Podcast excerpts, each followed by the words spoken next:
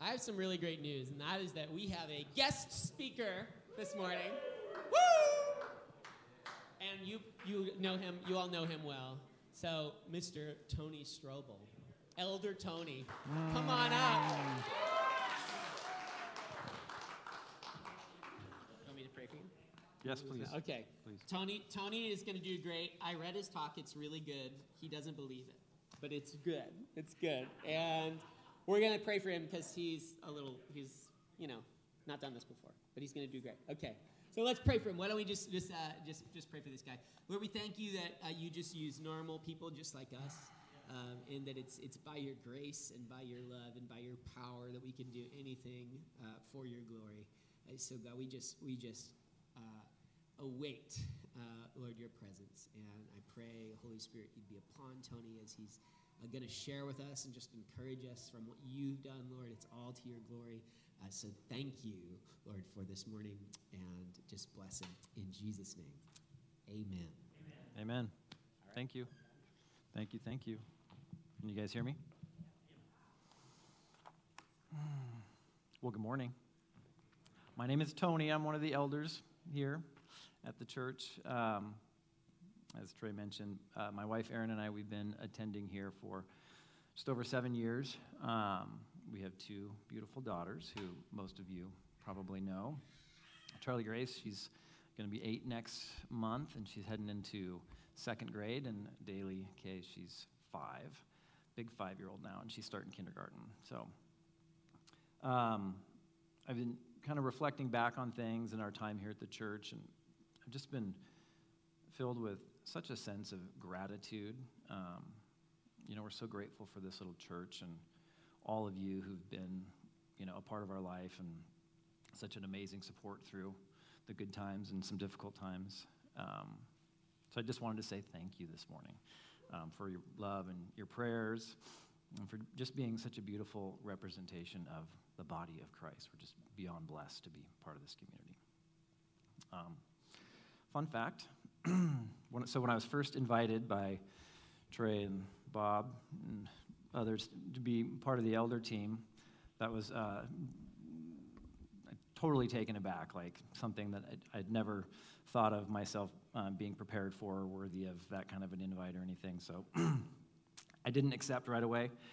I, um, I said, well, let me think on it. And uh, I did. I thought about it, I prayed about it. Erin and I talked about it. I talked to some other people. And then, like, several weeks had passed, and I think maybe Bob cornered me again. And it's like, so have you given it some thought? And, and uh, I said, yes. I said, I, um, I think I'll do this. I said, but there's just one condition under no circumstances. Never, ever, ever ask me to come on stage and speak. so here we are. Um, another fun fact so I've never given a sermon before. Congratulations to you. Um, I've never even given a public presentation longer than maybe a few minutes. So, um, no theological degree, no seminary training. Actually, didn't even go to college. So, um, I did graduate from Lynnwood High School, though. So, yeah, go Royals. Um, I love Jesus, and I've read through the entire Bible twice. So, we've got at least that going for us this morning. Um, so, anyways, I've been working through this process of getting prepared for today. Um, and I say process, it's really been like a tor- torment for me. It's just been really hard. Ask Trey or Erin, they have had it up to here, I'm sure, with my calls and my all of this stuff. But, anyways, it was a lot harder to come up with a topic than what I had expected. I kind of thought, well, I've got an idea initially, and then that didn't wasn't working for me. So I did another rendition of it. That wasn't working for me. I've just been super in my head about this all week. Barely slept last night. um, I've just been, you know, asking God to give me a clear sense of direction on a topic. and I don't, I just wasn't feeling it. I wasn't getting it. Um, and mainly because I don't want to waste everybody's time this morning, right? You know, I want to do a good job for you. I want to do a good job for God. And um, so, anyways, I just wanted to like get that out and say thanks in advance for your patience with me this morning. And and your grace because I need it. um, the other night, um, after climbing into bed, um, I decided, well, so, Sean actually is like, you should try reading it out loud. Um, you know, and if you can have somebody listen to it, then that's helpful. So I did that, and I started reading to Erin. Got through a few pages, and then she's like, "Why are you saying all of that?" I was like, "I don't know. It sounded really good to me when I wrote it, and then now that I say it out loud, it's like this is garbage. It was just, we- it was weird." Um, anyways, so so we talked some more, and eventually she says to me, she's like, "Why don't you just write down your testimony and share that?" um, maybe God will provide a message from there. I was like, all right. Was a little defeated and went to sleep that night. And then the next morning, I get a text from Sean, thank you. Very encouraging. Say, hey, I'm praying for you, brother. And, you know, just, um, he was excited. And uh, specifically, he said, uh, for Holy Spirit empowerment. And I was just feeling so not empowered, you know? So I wrote back and said, You know, I'm not feeling great right now. Thank you for your prayers. I just scrapped everything that I'd been working on, um, and I don't know what to do. And he writes back, He's like, You know, these last few weeks have been, you know, pretty powerful with people sharing their testimonies. Have you considered just maybe getting up there and sharing your story? And I was like, Hmm, interesting. it's two in a row, right? And then later that same morning, I'm, so I'm at work and I get a call from a poten- potential new client of mine, and I'm talking to this gal, and during the course of the conversation, she says to me, she's like, "Well, uh, something about her husband being a retired pastor," and I was like, "Oh, oh, really?" I was like, "Can I talk to him, please? I have some questions." So she puts him on speakerphone, and. Uh, and because I said, you know, I'm trying to prepare my first sermon ever. I don't know what to do. I don't know what to say. Like, it, you know, I feel like I'm just going to make a mess of things. And he gets on the, so he puts on the speakerphone. He gets on, and he's got like this thick Australian accent, which I won't attempt this morning. but he says to me, he's like, you know, the main thing, he's like, if you can just share from your heart, be authentic, share your story, that will resonate. So I'm like, okay, three confirmation, God, thank you. Um, you know, I mean, if that's not an answer to my prayer, like, God, what do you want me doing here? Uh, I don't know what is. So, reminded me that in uh, Matthew chapter 7, it says, Ask, and it will be given to you. Seek, and you will find.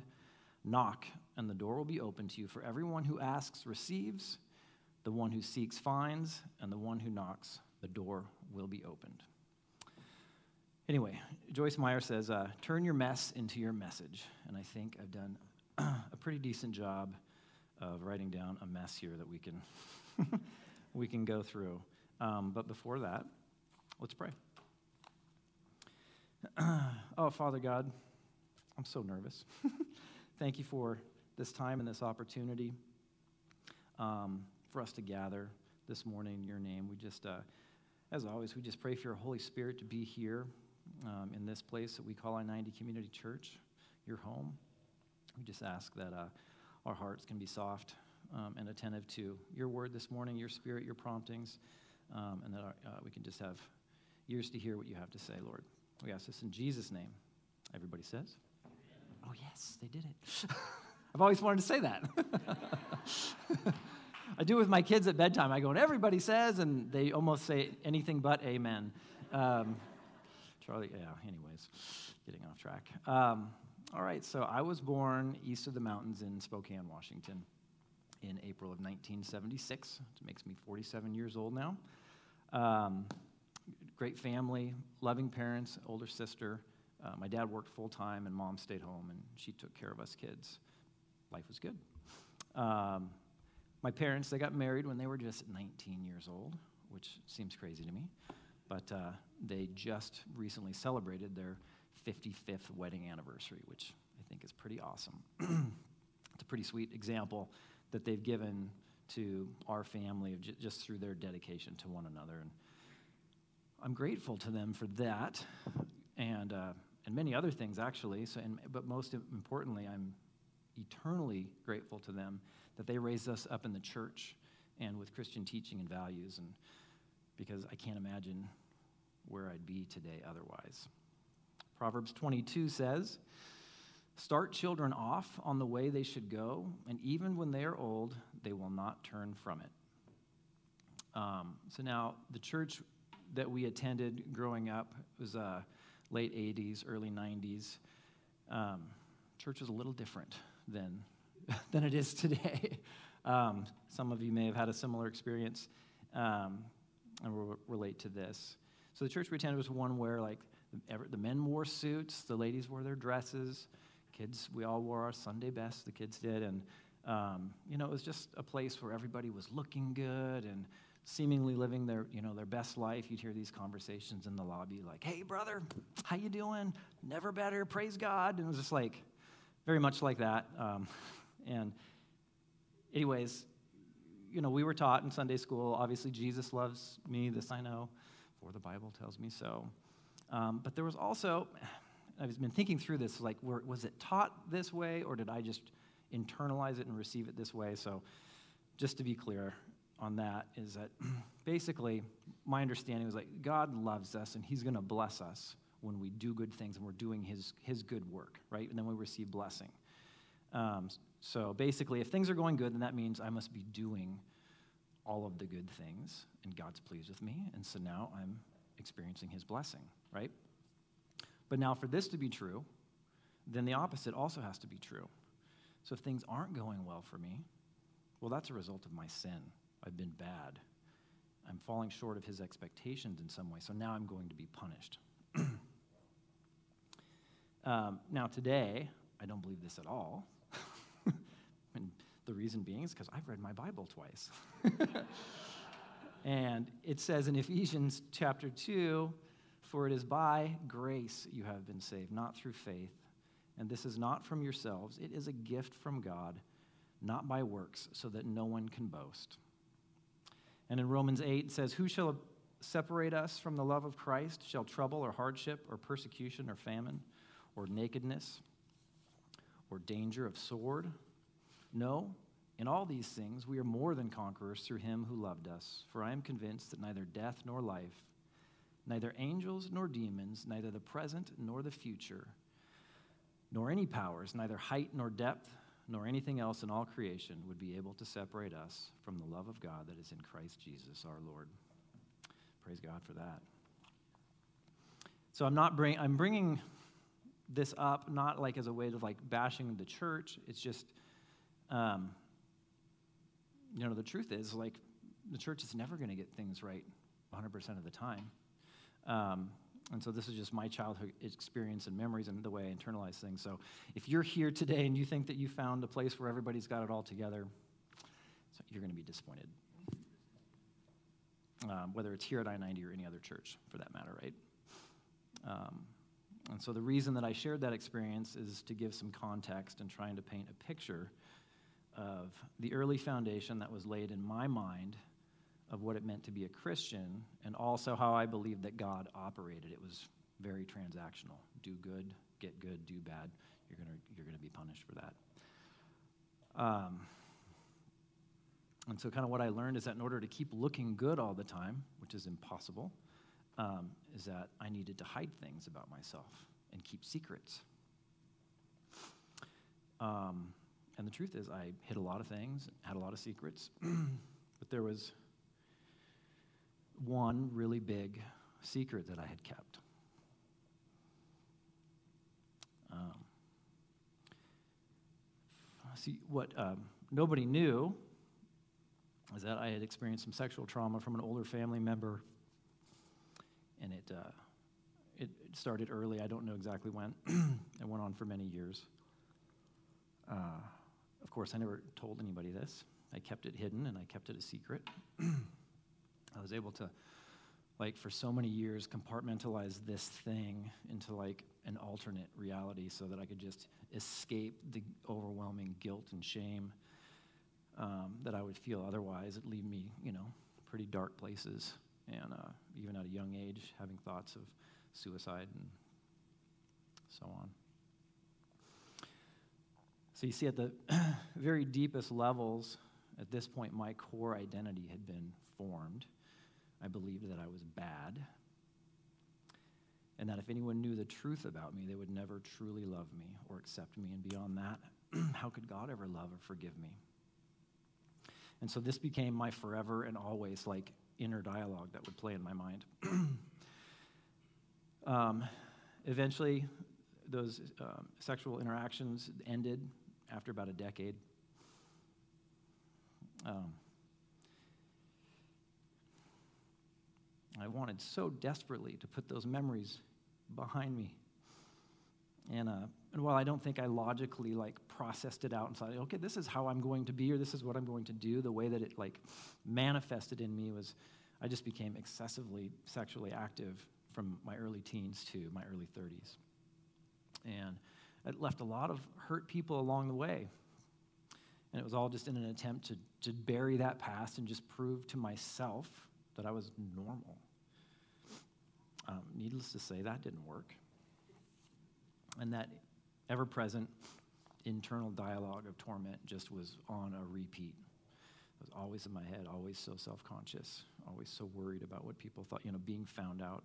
and eventually, I began looking for new ways to quiet that noise. Um, I became addicted to pornography and was using drugs and drinking myself into blackouts at just 13 years old.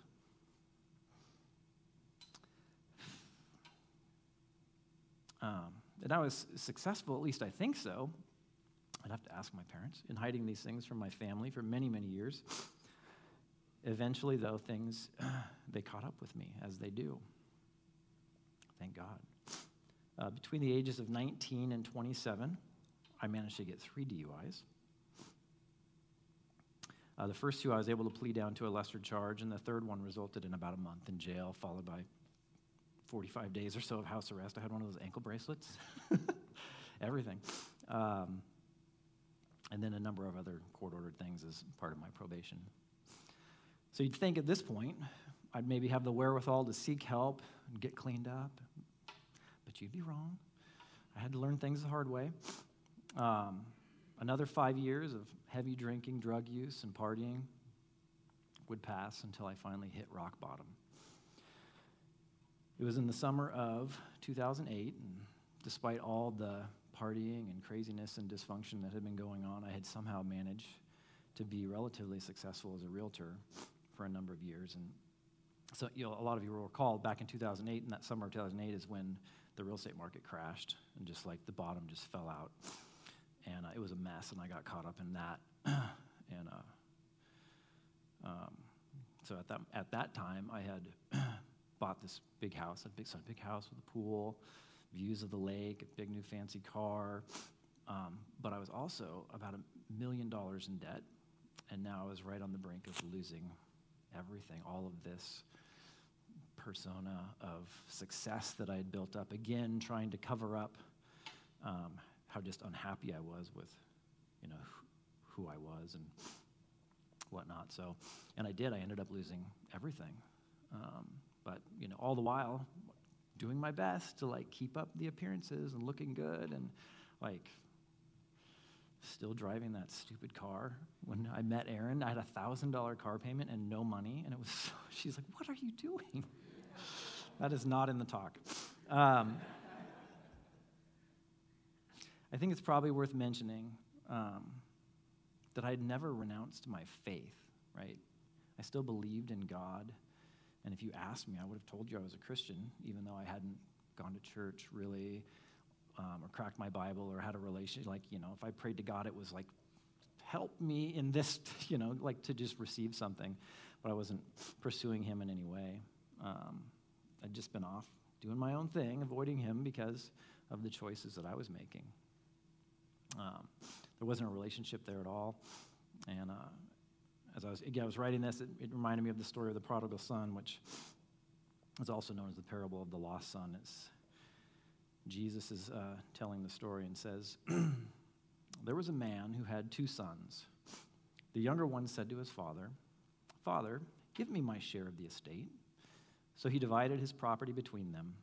Not long after that, the younger son got together all he had, set off for a distant country, and there squandered his wealth in wild living.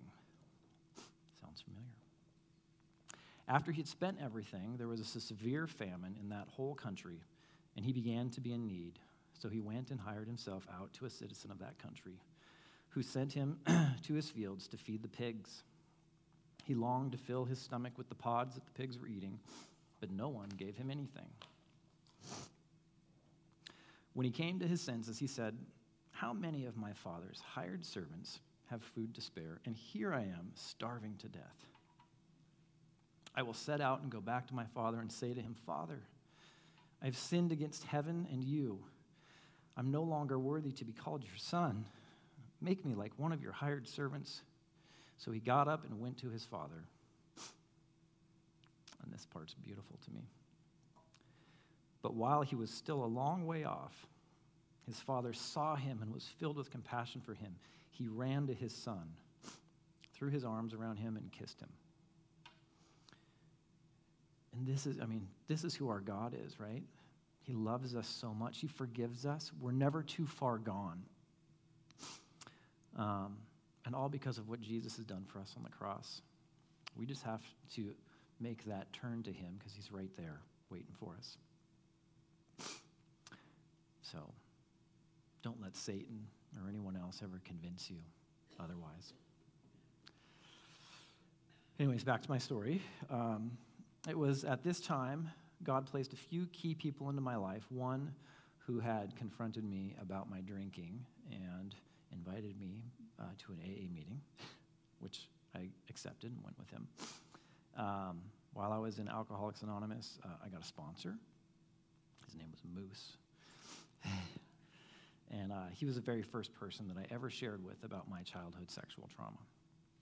I've since been able to receive the help, love, and support I needed through counseling, family, and some amazing Christian friends who God placed into my life at just the precise right moments in time. So good. Uh, the other person God brought into my life was one of my friends who had recently started attending a church, and he invited me to come with him. Uh, it was in, in that church that I rededicated my life to Christ and was baptized. It was there that I found a community of men who were leaning into the word and wanting to be better men and Christ followers. Uh, it was there that I met a cute girl in a small group who would eventually become my wife. The entire trajectory of my life had changed in the course of about a year. And every year since, God has been revealing to me through his unconditional love, through his grace, his patience, and forgiveness.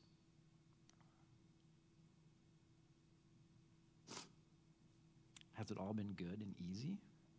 I wrote. Nope.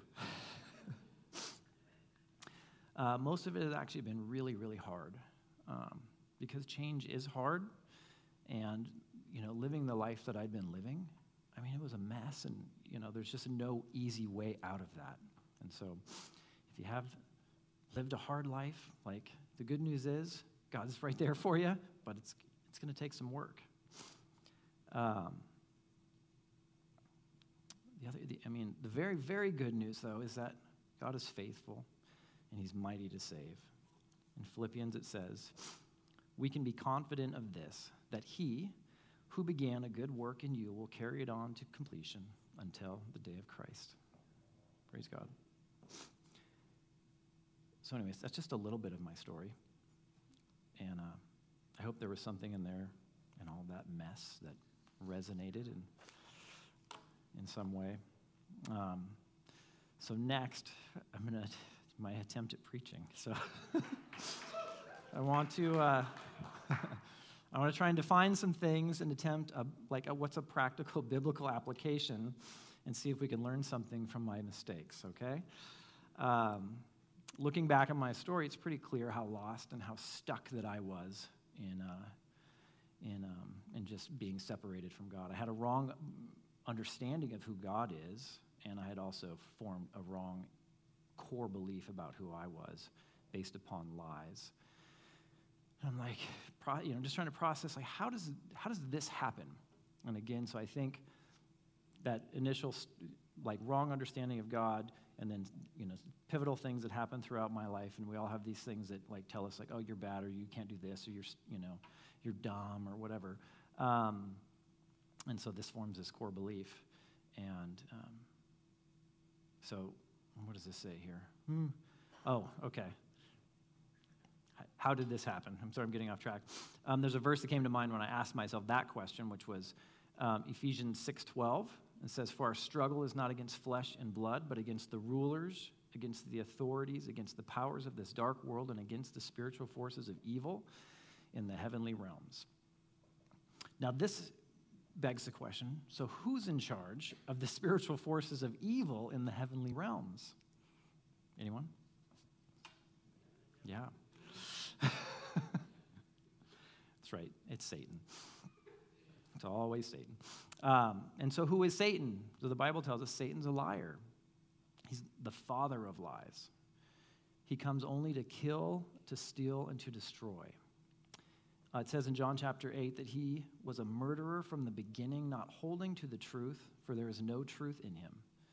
When he lies, he speaks his native language, for he is a liar and the father of lies. So he's trying to think of examples, you know, because he's very crafty. And so all these years he'd been whispering lies into my ear that I believed. And um, uh, thinking about like Eve in the garden, right? She's looking, you know, considering the fruit, and she's like, "Oh, but God said I'm going to die." And he's like, "He didn't. Surely did not say that you will die."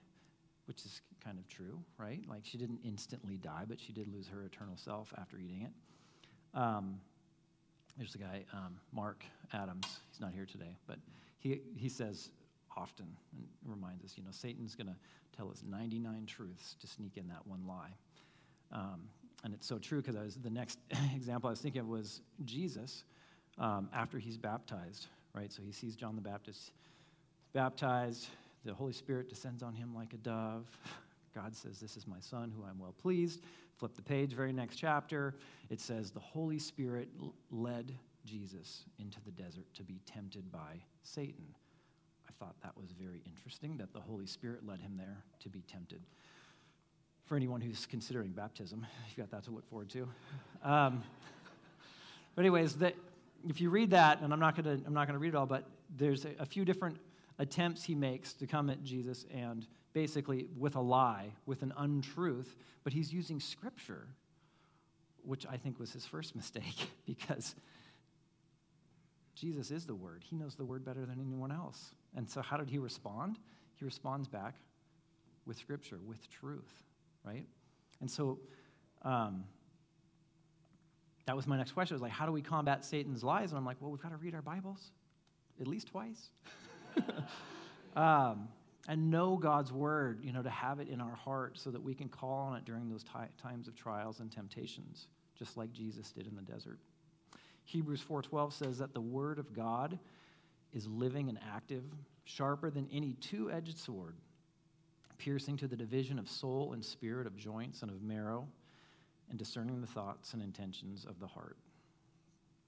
Um, so, in addition to again, first of all, knowing who our enemy is and where the battle is going on in that spiritual realm, reading the word and having it in our heart, we need to spend time with the Lord.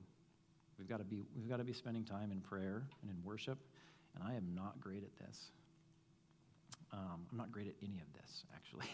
but um, John 15, 5 says, I am the vine, you are the branches. If you remain in me and I in you, you will bear much fruit.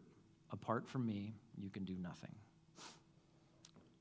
Uh, another thing is to be in community. Like, again, what changed, where things started changing for me is like whether it was my Alcoholics Anonymous community or my church, I was finding support, I was finding help and people who could come alongside me. And so I wasn't just on an island, you know, in my own like deep, dark thoughts and sadness.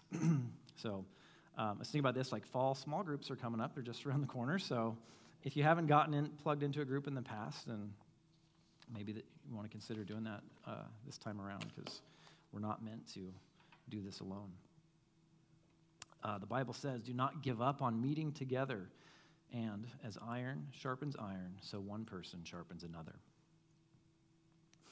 Um, lastly, and I scribbled this this morning before I came in, um, you know, if you are someone who struggles with addictions um, or have some, you know, pretty deep wounds from your past, you know, find, find a, a network community for healing, you know. The Alcoholics Anonymous was great for me. There's Celebrate Recovery. There's lots of different things that, um, that are out there that you can get plugged into. Um, counseling. I, go, I see a counselor every two weeks. and uh, he actually knew Dallas Willard Trey. so I think he would be approved if anybody needs a name um, that can, can, help you process through those things. Um, and, uh, you know, first and foremost, yes, let's read our Bibles, but there are some other great resources. This used to be a pet peeve of mine when pastors would be done, and I've got a great book for you. And it wasn't the Bible. So here I am doing it. Um, so, in John Mark Comer, we've referenced this before, he writes a book called Live No Lies. And this is, you know, speaking directly to having a, a, a solid foundation understanding of who God is and then who God says that we is, so that we're not living in, uh, in Satan's lies and a wrong understanding. And then this, this book was um, recommended to me, and I've gone through it recently with my counselor. It's called Unwanted. It says how sexual brokenness reveals our way to healing. And uh, that's by Jay Stringer. It's an excellent book. Um, so clearly, you can see from my story that if you try to live the Christian life without knowing who God is or what His Word says, if you're not in community or spending time with Him in prayer and worship, it just doesn't turn out so good. Um, so, if this has been your story or experience or something along those lines, I'd like to invite you to turn back to the Father. Start reading His Word, spending time with Him through prayer and worship. He's right there, eagerly waiting to welcome you back into His loving arms. Worship team, you can come on up. I, um, I have more. I'm going to read, close with this. Uh, it's just this beautiful picture of conversion that C.S. Lewis provides for us uh, in his book, The Voyage of the Dawn Treader. It was part of the Narnia series. May have read this or seen, or seen, maybe seen the movie. so there's the character Eustace. He's kind of this uh, bratty little cousin. Um, but anyways, he ended up in Narnia on this trip, and uh, he managed to get himself turned into a dragon because he was being selfish and greedy and following his ways, right? Um, and so this that I'm going to read is Eustace. He's recounting the story of what happened um, to his uh, cousin Edmund and how the lion, Aslan, who represents Jesus, helped Eustace to transform from this dragon back into his true self. It's kind of long, so bear with me here. he says, I looked up and saw the very last thing I expected a huge lion coming slowly toward me. And one queer thing that was there was no moon that night, but there was moonlight where the lion was. So it came nearer and nearer. It was, I was terribly afraid of it. You may, you may think that being a dragon, I could have knocked any lion out easily enough. But it wasn't that kind of fear. I wasn't afraid of it eating me, I was just afraid of it, if you can understand. Well, it came close up to me and looked straight into my eyes, and I shut my eyes tight. But that wasn't any good because it told me to follow it. You mean it spoke to you? I don't know. Now that you mention it, I don't think it did, but it told me all the same. And I knew I'd have to do what it told me, so I got up and I followed it. And it led me a long way into the mountains. There was a garden, trees and fruit, and everything in the middle of it. And, oh, and everything. And in the middle of it, there was a well. The water was as clear as anything, and I thought if I could just get in there and bathe, it would ease the pain. But the lion told me I must undress first. So I started scratching myself, and my scales began coming off all over the place. But just as I was going to put my feet into the water, I looked down and saw that they were all hard and rough and wrinkled and scaly, just as they had been before. Then the lion said, But I don't know if it spoke. You will have to let me undress you.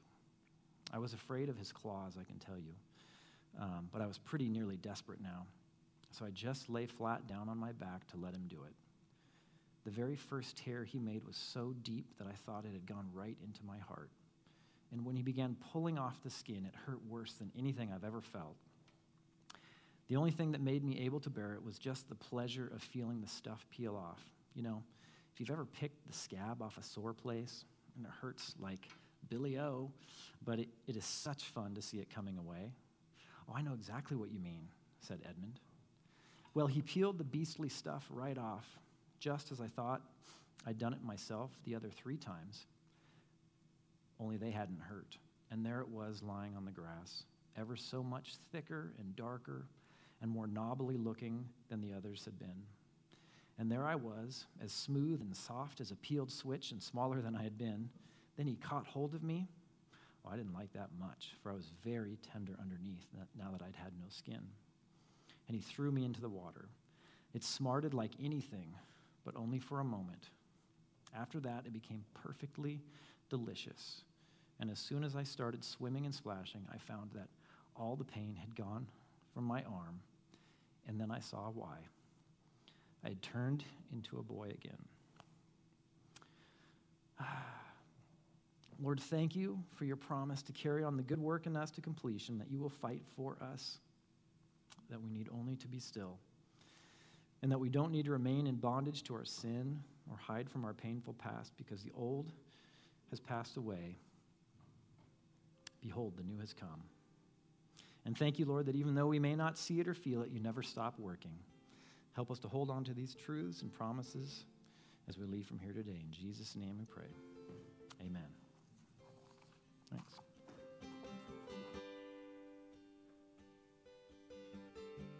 Hey, why don't we just stand up and we're going to worship together? That was about the best first sermon I've ever heard.